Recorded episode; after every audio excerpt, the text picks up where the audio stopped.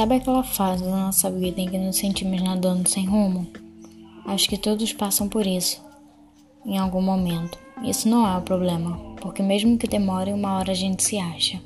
O problema é que isso não acontece quando não nos achamos, quando a gente nada, nada e perde o fôlego, quando o cansaço bate e o rumo ainda não vem. Aí sim é a hora de buscar ajuda. Se você está lendo isso, ou você é um leitor nato e gosta de todo tipo de livro que lhe apresentam, ou você está sem rumo. Dito isso, eu preciso enfatizar que não sou médico, então não leve meus conselhos tão a sério. Eu sou só uma pessoa de, com 26 anos que cansou de nadar, nadar, nadar e sempre me perder e decidiu procurar ajuda. E hoje a única coisa que posso lhe ajudar é contar um resumo de alguns capítulos da minha história e talvez, só talvez, te ajudar com isso. É um mini e-book mas é feito de coração, com toda a minha sinceridade. Está pronto para começar a conhecer um pouquinho de mim e quem sabe, só quem sabe, se identificar? Bora comigo.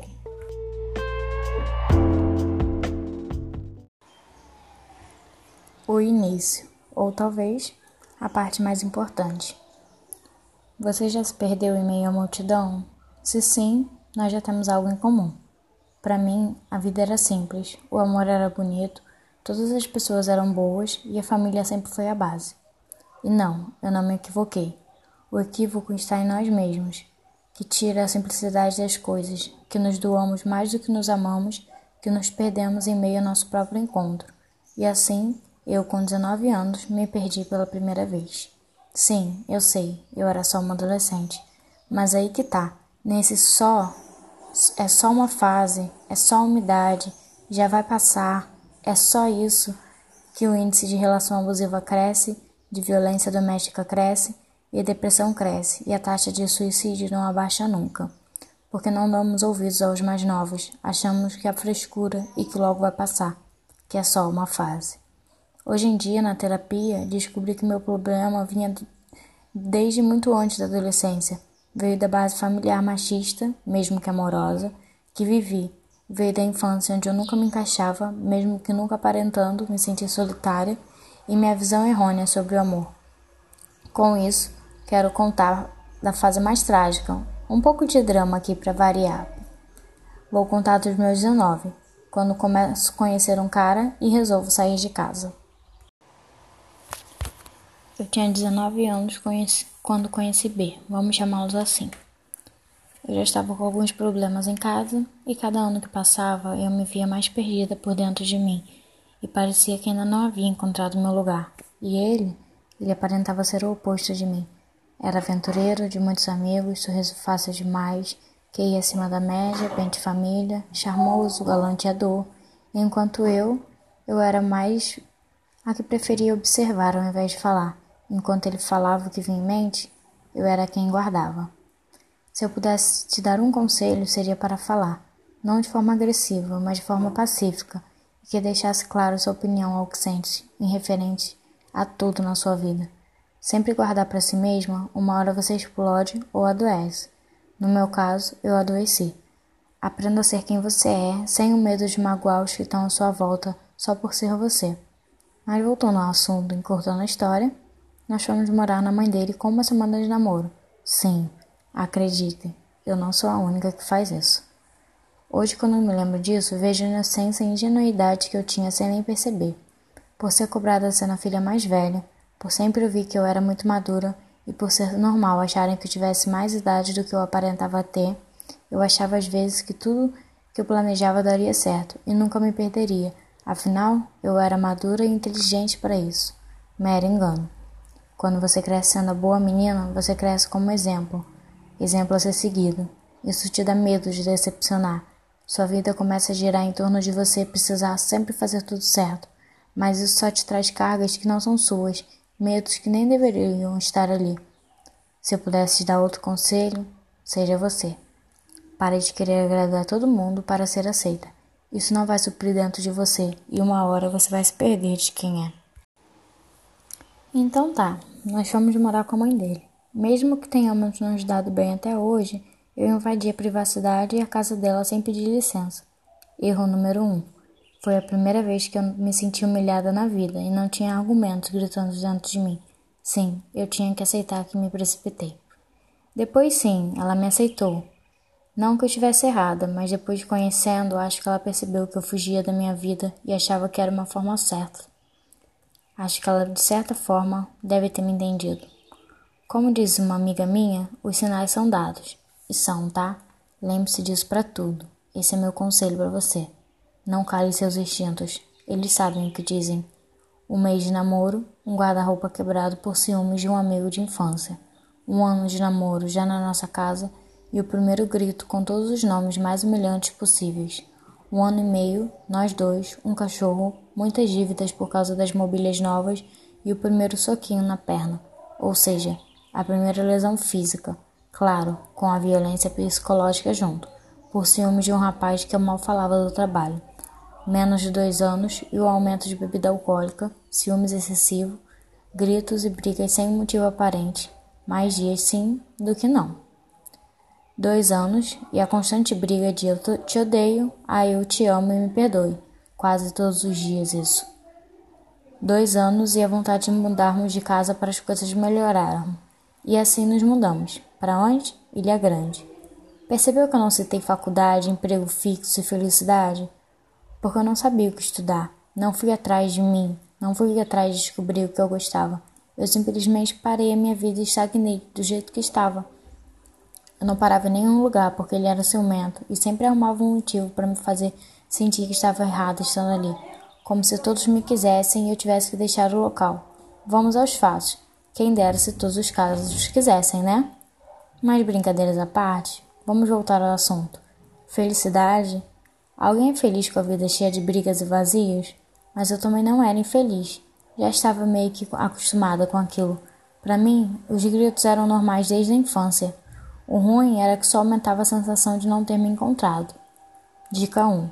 Você só sentirá que encontrou seu lugar quando descobrir quem você é.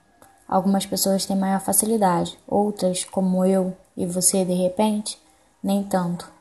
Eu provavelmente, com 26 anos, ainda não descobri quem eu sou. Estou começando agora a saber. Começando. Mas não se cobre caso você seja mais velho. Foi difícil aceitar, mas como diz um amigo meu, descobrir quem você é e correr atrás do que você quer não tem idade certa. Não existe isso. Só existe o fato de que quando você se descobrir, conseguirá deixar tudo para trás, tudo que não te ajuda a evoluir. Dica 2. Se você ainda não se encontrou e não sabe como, o único conselho que posso te dar é: busque ajuda profissional. Mudança feita. Fomos para Ilha Grande. Quem não conhece fica em Angra dos Reis e geralmente é um local de passeio turístico.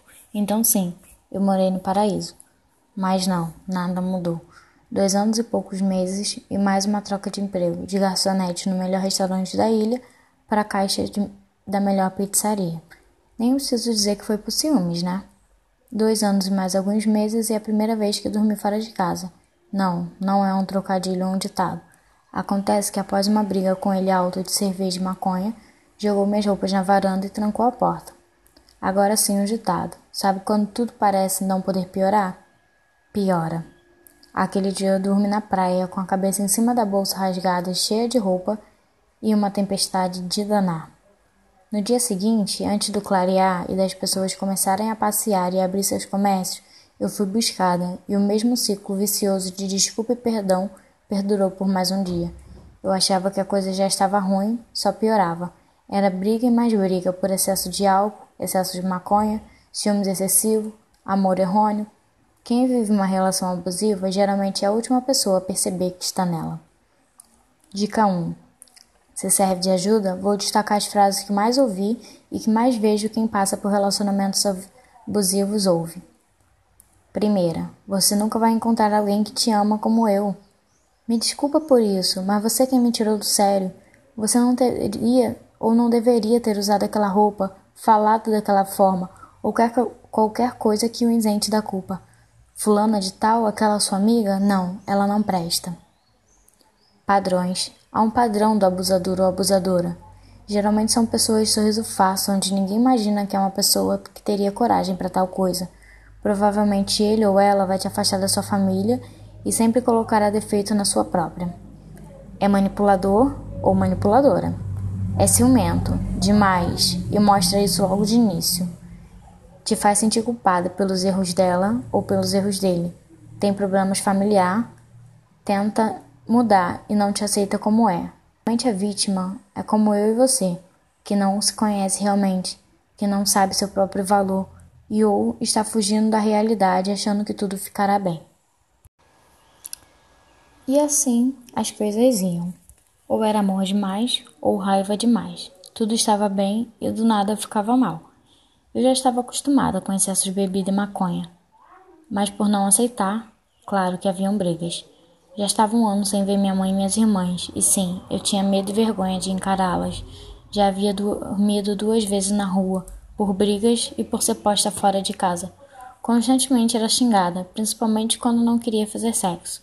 As coisas foram piorando. Cada vez mais eu encontrava ligações e mensagens dele com outras, às vezes apagadas, às vezes esquecidas no celular, e na hora da briga a culpa ainda era minha por invasão de privacidade ou por ser aquilo que nós sabemos como é. Dois anos e quase três, a primeira relação sexual forçada, onde ele tampava minha boca e eu chorando e ele continuava. Ou quando eu só virava e mesmo assim sem prazer algum deixava fluir, na tentativa de evitar alguma briga dois anos e praticamente três. Estávamos um amigo em comum quando ele começou a me humilhar na frente de outras pessoas. E sim, isso se tornou um hábito. Quase três anos até que veio o primeiro tapa. Sim, foi no rosto. Minha reação? Acredite se quiser, não teve. Fiquei em choque e não soube o que fazer. Engraçado como são as coisas, né? A gente se humilha por outra pessoa, se rebaixa, passa por situações com alguém que mal conhecemos e, mesmo assim, temos expectativas de que uma hora as coisas melhorem. Muitas de nós crescemos em lares violentos e crescem com o pensamento de que aquilo é o karma dela, uma visão distorcida do que é amor e acha que não merece mais do que aquilo que recebe. Afinal, foi isso que ela vivenciou. Mas existe a outra parte, a parte das que não conviveram com esse tipo de relação agressiva não de forma física, talvez, e sim, eu me encontro nessa lista.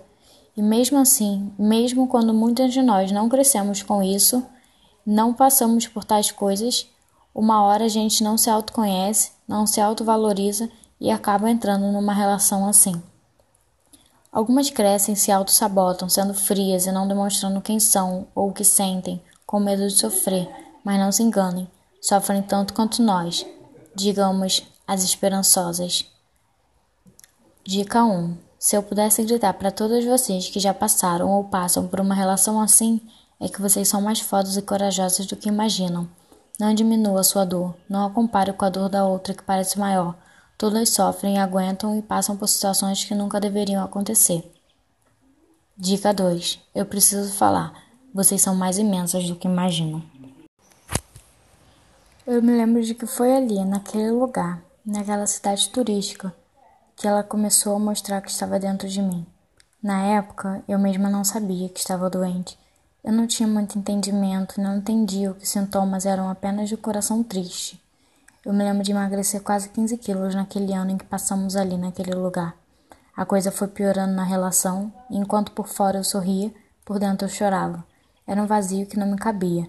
Me sentia completamente para baixo o tempo todo e pedia para Deus tirar aquela dor eu mal comia, mal queria me arrumar. Trabalhar começava a ser uma tortura, e nem nos livros que eu costumava me afundar quando estava para baixo, eu não conseguia mais. Fosse por falta de paciência, fosse por simplesmente não querer terminar nada do que começava. Eu só chorava quando estava sozinha em casa, só chorava quando estava com ele em casa. Aliás, eu só chorava. Minha vida ali começou a perder o rumo que antes já não tinha. Quando você releva a primeira briga, você dá margem para algo pior. Quando releva o primeiro xingamento, também. Quando releva o primeiro pequeno soco, tapa, puxão de cabelo, pulso sendo apertado ou um objeto sendo atirado em cima de você, só, continuando dando, só continua dando margem para algo pior. Mas a pior parte é não entender que precisa acabar com aquilo. É querer acabar com aquilo. Mal ou bem, você iniciou aquilo por alguma razão, por algum motivo, por alguma falta, e mal ou bem ele supriu mesmo abrindo outras feridas, mesmo as outras feridas sendo maiores, não importa, já que aquela que você queria tapar tecnicamente foi fechada. Então você se dá desculpas para não sair, para não dar queixa, para não recomeçar. Novo dói, não porque é novo, mas porque é sinal de que algo acabou e nenhum ser humano gosta do fim de um ciclo. A gente leva com a barriga, dá desculpa, torce para dar certo, se apega nos momentos bons. Sim, nós tentamos. Claro, existem casos de pessoas com filhos sem ter para onde ir. Existem milhares de casos. Então, como eu disse, eu só vim resumir minha história para você e quem sabe poder passar alguma coisa. Dica 1. Independente do caso, sempre há uma solução. Sempre, sempre mesmo, vai haver uma saída, mas você precisa estar totalmente pronta. E não, nunca, nunca, jamais se culpe. Lembre-se que a culpa não é sua. Agora quero lhe dar um exercício bem prático. Em um papel, descreva cinco qualidades suas. Eu espero que consiga fazer isso em menos de cinco minutos mas eu tenho absoluta certeza que se eu pedisse cinco defeitos, você faria em menos de um. Sabe por quê? O lado ruim é sempre mais fácil de enxergarmos. Foque no exercício, leve o tempo que quiser. Lembre-se da pessoa maravilhosa que você é e guarde em mente essas qualidades para você e não deixe que eu diga ao contrário. O meu relacionamento durou quatro anos, mas conheci gente que duraram décadas. Tem uma pessoa na minha família que tinha quatro filhos. Tinha não, tem quatro filhos. Mais de uma década casada, era espancada, igual cena de novela, e sempre levava para o hospital. E mesmo que eu sempre tentando aconselhar, no fundo, nem eu mesma tinha esperança de que aquilo mudasse. Até que certo dia mudou. Hoje ela tá linda, com um novo namorado, e quando eu soube, nem ela nem deve saber o quanto feliz eu fiquei por saber que mais uma venceu. E vendo ela e o exemplo dela, que era louca pelo cara, vejo que ela conseguiu, então eu tenho certeza, você também consegue. Dica 1. Você entende que só depende de você essa libertação emocional? Procure ajuda, mas nunca, nunca desista. Voltando ao assunto, moramos lá em Ilha Grande por mais de um ano, mas eu já não aguentava mais, decidimos voltar para a cidade. E lá vamos nós de novo. Vender móveis, comprar móveis, alugar casa, se refazer do pouco que conquistou, dar adeus a todos que conheceu, levar o doguinho e em mais uma tentativa de dar certo. E a coisa foi indo. Como eu disse, era um ciclo vicioso. Eu nunca levei uma surra dele, dessas que aparecem na TV, sabe? Mas ao contrário do que muitas fazem comparar e diminuir seu problema, com o tempo eu percebi que foi tão agressivo quanto. Não importa se você levou uma surra ou um tapa, se você na dormiu na chuva embaixo da calçada, porque sim, os episódios continuaram mesmo depois de, da Ilha Grande. Ou se você levou um tapa ou um soco, ou se você foi só chamada de piranha quando estava falando com um amigo. Não importa a gravidade, no final, tudo é agressão e devemos lutar contra isso. Eu passei por todo tipo de humilhação e constrangimento, fosse em casa, fosse na rua. As pessoas me olhavam com pena, mas não sabiam como abordar o assunto e como me ajudar. Elas tentam não se envolver, não atrapalhar, porque cansam de dar conselhos e no final nada mudar. Dica 1. Só quem vai se mudar a situação é quem está nela. Só depende dela e nada, nada do que você disser vai ajudar. Então, Nathalie, você me pergunta, como é que eu posso ajudar? Amando, mostrando que se importa e que ela pode contar com você sempre, mesmo que às vezes ela só queira chorar. Seja esse ombro de quem ela precisa, sem julgamentos, com amor e empatia. Mostre que você está ali mesmo sabendo que amanhã pode vir o mesmo assunto, você ainda estará ali, até a vítima tomar a decisão quando chegar no seu limite. Ajuda profissional é a melhor maneira de fazer a pessoa enxergar a situação atual. Então ajude-a, aconselhe a procurar uma ajuda profissional, vá com ela. E caso isso ainda não aconteça, ainda demonstre que a ama e que entende que cada um tem seu tempo. em todo caso, eu permaneci por mais um tempo, no total de quatro anos eu consegui me libertar. Ou me mataria, ou a doença, depressão, que eu nem sabia que tinha, ou ele. Mas de qualquer forma, uma morte acabaria tendo.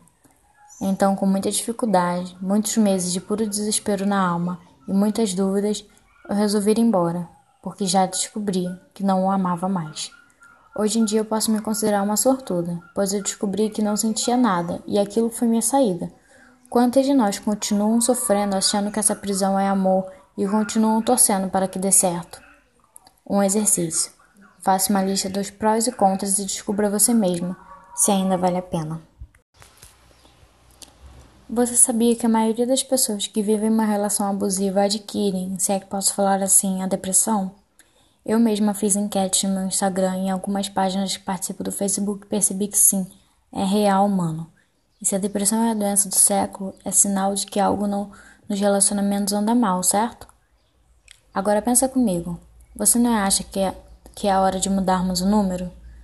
Tanto um quanto o outro são sérios e levam à morte. Quantas vezes em Ilha Grande eu não me chapei de remédio tentando não acordar mais, e só me sentia pior quando acordava dopada depois de dormir demais. Se aconteceu comigo, tenho certeza que pode ter acontecido com você ou com alguém próximo. Como eu falei, eu mesma não sabia se estava, que estava doente. Infelizmente, nem todos sabem, pois a mídia passa a imagem de alguém com depressão deitado numa cama sem levantar o tempo todo. Isso é quando estamos numa crise, gente. Mas a depressão não é só isso. Ela é mais, ela é muito maior. Você pode estar rodeada de gente, sorrindo, postando fotos bonitas se sentir, e se sentindo completamente triste e vazia por dentro. Você pode sair de uma festa sorrindo e se matar antes de chegar em casa. Você pode estar chorando o tempo todo, pensando em suicídio, enquanto as pessoas não te levam a sério, até algo pior acontecer. E comigo foi assim. Naquela época eu me via sozinha, sem amparo e doente. Depois do final dramático, cheio de pedidos de desculpa do abusador, eu fui morar um tempo em São Paulo com minha família de lá. Passei um tempo na igreja, comecei a me engordar, senti-me viva novamente. Isso durou dois anos, antes de eu voltar a morar no Rio novamente. Dica 1. Independente da sua crença, eu acredito em Deus, apenas nele. Mas independente disso, aprendi que ele também nos capacitou e capacita profissionais. E sim, a vida é um elástico onde precisa estar tudo alinhado o espiritual, o emocional e o físico. Lembra que eu citei que fui para a igreja? Então, porque quase dois anos depois eu me encontrei novamente em depressão, novamente numa crise grande, porque eu tratei um lado, o espiritual, e esqueci o outro, o emocional, que é onde você busca ajuda profissional e é tão importante quanto. Muitos não sabem quem tem. A depressão tem estágios Infelizmente ou felizmente, por estar me cuidando, hoje em dia eu tomo remédio. Já tentei suicídio algumas vezes e no final senti dor, senti raiva, senti angústia, me senti sozinha, mesmo sendo amada e querida por tanta gente. 1. Um, com depressão ou não, se você se sente só ou precisa conversar, existem vários meios. Existe o CVV. Eu já liguei, já acessei o chat deles para conversar e desabafar. Infelizmente, comigo não funcionou mas para muitos eu sei que ajuda completamente. A melhor solução na hora de uma crise é a terapia, mas se você precisar de um amigo ou amiga, pode me mandar uma mensagem. Vamos trocar figurinha para você dar uma parecida. Talvez isso ajude. Agora vamos falar de sintomas? Eles variam. Comigo começou na insônia, depois vai para perca parcial ou total de apetite. Angústia e tristeza vêm sem parar e sem hora para ir embora. E não, nem sempre há um motivo, ela simplesmente vem. Me sentia fatigada e cansada, e começo a abandonar e enjoar de toda a rotina que estou acostumado. Coisas que me agradavam, não agradam mais. Amigos que eu adorava ver, prefiro me isolar. Momentos que me marcavam já perdem o sentido. Choro atrás de choro, apatia atrás de apatia. Claro que cada um fica de uma forma e com uma proporção diferente. Nem todos pensam suicídio ou nem cogitam se machucar. Infelizmente, nos dias de hoje em que lhe escrevo, estou em tratamento. Tentei suicídio algumas vezes, mas parece que Papai do Céu quer algo mais de mim nesse plano.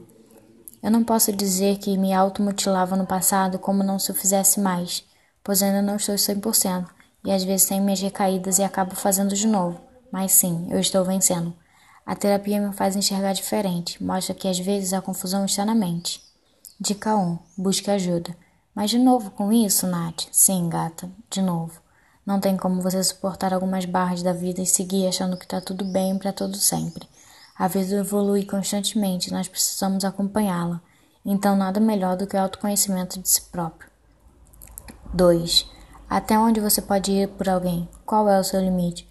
Que você tem para oferecer e o que espera do outro? Seja amoroso ou não. Pense nisso antes de se, de se sufocar por algo ou por alguém. 3. Sinta. Como diz minha terapeuta, a dor está ali. Não adianta mascará-la. Você precisa sentir, se permitir sofrer, chorar, se permita viver cada sentimento para entender para se entender e entender seus limites. A gente ama sentir o bom, mas tenta o máximo fugir dos sentimentos que nos trazem dor, mal lembrando que são esses que nos mostram até onde somos fortes e suportamos. Deixa eu dar mais um exercício para vocês. Esse é da minha terapia. Quais foram suas conquistas? Deixa eu te contar que esse exercício mudou algo em mim, algumas formas de pensar. Eu levei a semana inteira e no final só escrevi duas conquistas. Me peguei totalmente frustrada. Eu escrevi: saí de uma relação abusiva, saí de uma da primeira depressão. Essa foi minha lista. Para mim, não haviam outras conquistas, nem sequer faculdade eu havia concluído ou feito intercâmbio por conta própria ou algo grande. Mas minha médica me mostrou que não precisa ser grande, precisa ser seu, sua vitória, sua conquista. E em cada sessão, simplesmente contando sobre algumas coisas, ela mesma já ia avistando várias conquistas que eu mesmo não via, como por exemplo eu ter trabalhado em uma multinacional, independente do cargo, e que eu não via aquilo como uma conquista, ou ter feito uma caminhada no dia anterior, quando não aguentava nem sair da cama nas outras semanas. Então, você que me ouve ou lê, pegue uma folha e leve o tempo que precisar, mas faça uma lista das suas cinco conquistas e foque suas energias nela. O cérebro é uma caixinha de surpresa, e claro, isso não é novidade para ninguém. Mas você sabia que quando vemos algo diariamente ou sentimos aquilo, ele acredita que já está acontecendo? Então vamos lá, vou te passar o último exercício e é o Master. Você vai comprar uma cartolina, colocar nela, seja com escrita, seja com desenho, com tiragem de revista, jornal, enfim, tudo que você gosta ou gostaria de fazer. Eu não posso te forçar ou te fazer sentir pressionada, até porque eu não sei pelo que você passa e dependendo do seu estágio, você pode se sentir mal e não conseguir fazer agora. Eu mesma levei tempo. Mas vamos combinar uma coisa? Cada um no seu próprio tempo, no seu tempo, no seu momento. Mas não deixe de fazer, faça. Deixe o mural bem lindo, com sonhos, desejos, felicidade, e chame-o de mural da felicidade. E agora você vai colocar num lugar visível, onde todos os dias, mesmo sem querer, você bata o olho nele e sinta cada pequeno momento do seu mural. Nosso cérebro associa quando você sente que você já está vivendo aquilo. Isso vai te ajudar a se motivar. Eu falei de uma maneira bem resumida para você entender que precisa fazer esse mural o quanto antes. E sim, caprichar, tá? Independente da sua idade, volte a ser criança e sonhar um pouquinho, porque às vezes a gente esquece do fato que nos faz feliz e nos perdemos um pouco. E o último, último exercício é você fixar ao lado do mural ou no seu guarda-roupa, espelho em algum lugar visível em uma folha, a lista das suas qualidades e conquistas que você fez lá em cima, lembra? Eu quero que todos aqueles dias que você estiver para baixo, triste, angustiada, vazia ou qualquer coisa que não seja feliz, você leia em voz alta sua lista, para si mesma, para você lembrar de quão maravilhosa você é e de quão forte você é. No início você pode não sentir o resultado, mas eu te garanto que uma hora ele começará a vir. Sim, esse é nosso último capítulo. Espero que de alguma forma tenha sido útil e de alguma maneira te conectado comigo. Depois de tudo isso, ainda estou em tratamento, mas fora da zona de risco, se é que me entendem. E resolvi deixar meu Instagram para falar sobre o que vivemos, desmistificar o pensamento sobre relacionamento abusivo, ansiedade ou depressão Finalmente posso dizer que estou me encontrando, descobrindo meu propósito, que é ajudar outras pessoas que passaram ou passam pelo mesmo que eu, pelos mesmos sentimentos, pelos mesmos medos, dores, ideias de que não valem a pena levarmos adiante. Eu me descobri depois de chorar muito por me sentir perdida. Agora é um novo capítulo de como vou ajudar a levar isso ao mundo. Ainda não sei, mas eu vou e conto com você. Se você precisar de uma amiga, também pode contar comigo e me mandar uma mensagem. Acesse meu Insta. Dá uma olhada nos meus posts, nos meus vídeos onde eu costumo detalhar mais. Eu resumi o resumo para vocês, mas espero que de alguma forma isso tenha te ajudado. Toda sorte para que você passe pelo que esteja passando e nunca esqueça, você tem um valor e é maravilhosa. Só precisa se encontrar, se reencontrar ou se redescobrir. Deus vai estar com você em cada momento, assim como esteve comigo e vai nos ajudar a irmos longe. Para você, minha irmã de história e acontecimentos, fica com Deus e foi um prazer enorme compartilhar um pouquinho da minha vida e minhas inseguranças, para você lembrar que não é única e que não está sozinha. Um grande beijo e me segue no Insta, arroba Nathalie com I e Pinchip com X. Meu e-mail é natalieveiga06 arroba gmail.com. Um grande beijo.